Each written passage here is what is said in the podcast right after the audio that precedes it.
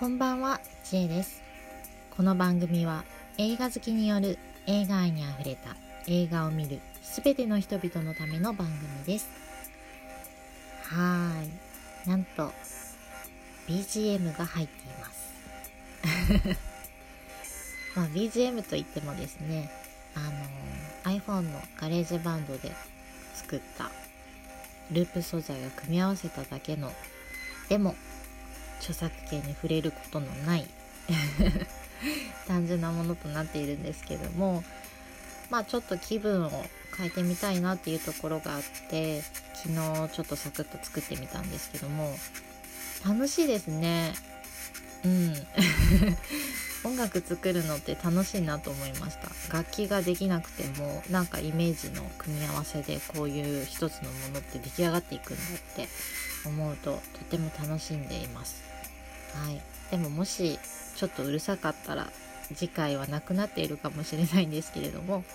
まあ、今回はこちらでお送りさせていただければなと思います。では早速本日の1本ご紹介させていただきます。1998年アメリカの作品で「バッファロー66」になります。えっ、と今回この作品を選ばせていただいた理由として今あのアップリンク吉祥寺と渋谷どちらもですね、えー不定期で上映されてるんですよね。うん。結構ね時々バファロー上映されてることあるんですけれどもまあなんといってもですね、えーミニシアター初その後爆発的ヒットを飛ばしたという作品の中では有名な作品でですねうんミニシアターからどんどんどんどん火がついてこう大きくなっていったっていうヒットをしていったっていう作品になりますね。えー、と私がこの作品を知ったのは実はもうほんと数年前あのねついこの間なんですけれども映画好きの10歳ぐらい年下の女の子に教えてもらったんですけれどもうんその頃ですね私まだそんなに映画沼には落ちていなかった。映画は好きだけど、まあ、ある程度見てるけど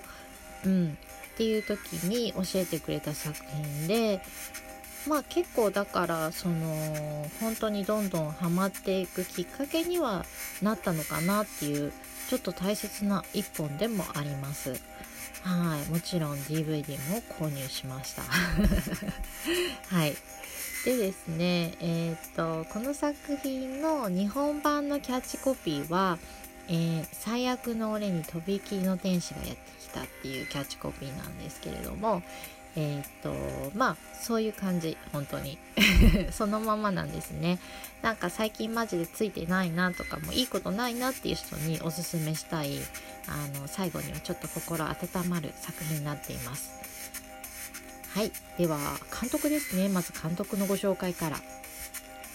監督はですね、えー、と有名なヴィンセント・ギャロです。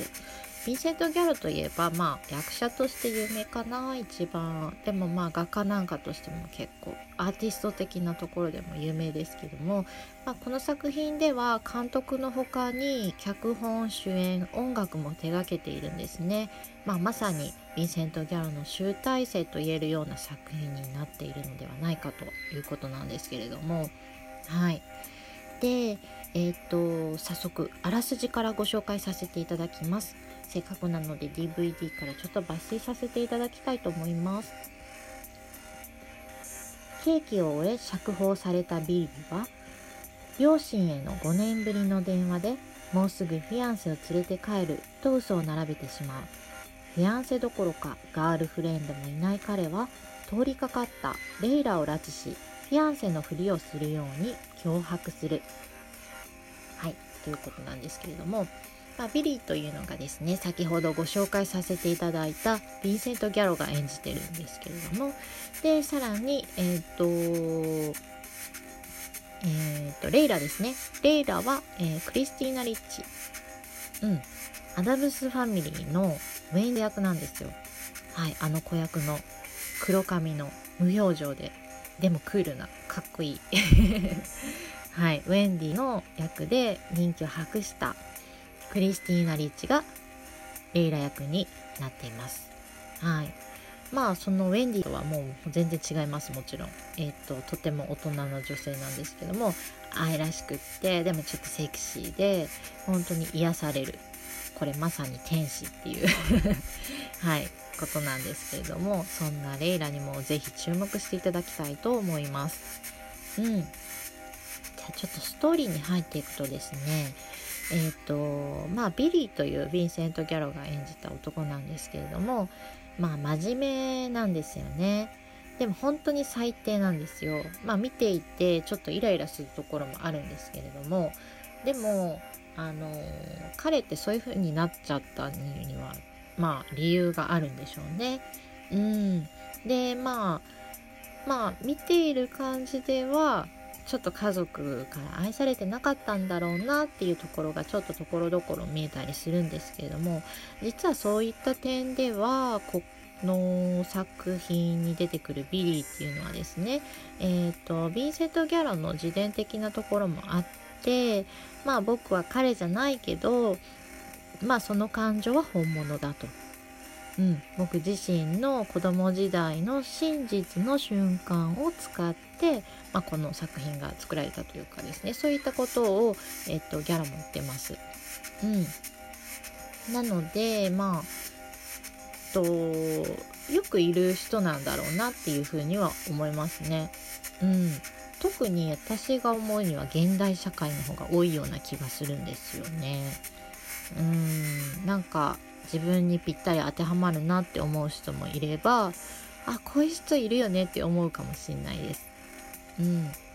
でまあそれはまさにこう人間そのものっていうリアリティがある感じがします。うん、繊細でなんかこう何て言うんですか外には当たりが強いっていうかこう本当に害を与えるような ことをしてるんですけどもでも本当は繊細なんですよね。壊れやすい人間なんですよね。うんそういう感じがします。まあ素直になれない素直すぎる人間ということでしょうかね。はい。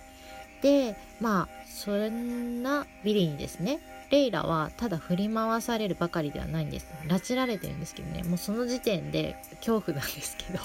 レイラはどんと構えてですねビリーの繊細さにすぐに気づいてそして彼を大きな愛で包み込んでくれるんですよね。うん。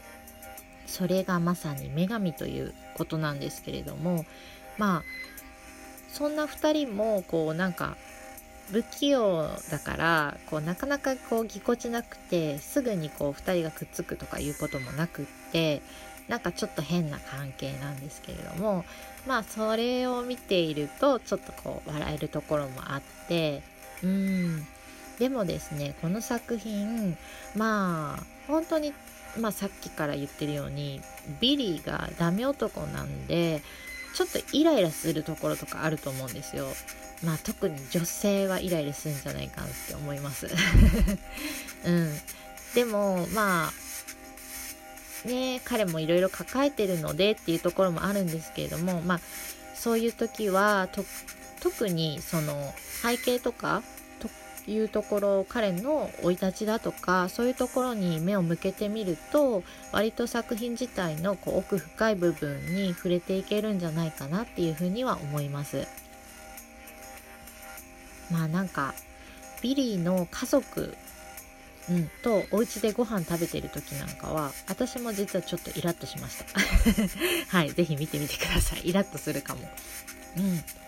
でですね、まあ作品全体のところで言うとですね、まあギャルといえば、あの、バスキアって言いますよね、画家の。はい。と、グレイというノイズバンドを組むなど、俳優のみならずミュージシャンまたは画家なんかとしてもうん、多彩なことで知られているんですけどもまあ本作でももういろいろね彼が手がけているというところもあってですねまあ映像自体もグレーというかちょっとブルーというか、うん、ノイジーなノイジーな感じの映像なんですね。ザラッとした、うん、そのノスタルジックな映像もかっこいいんですよね。とっても。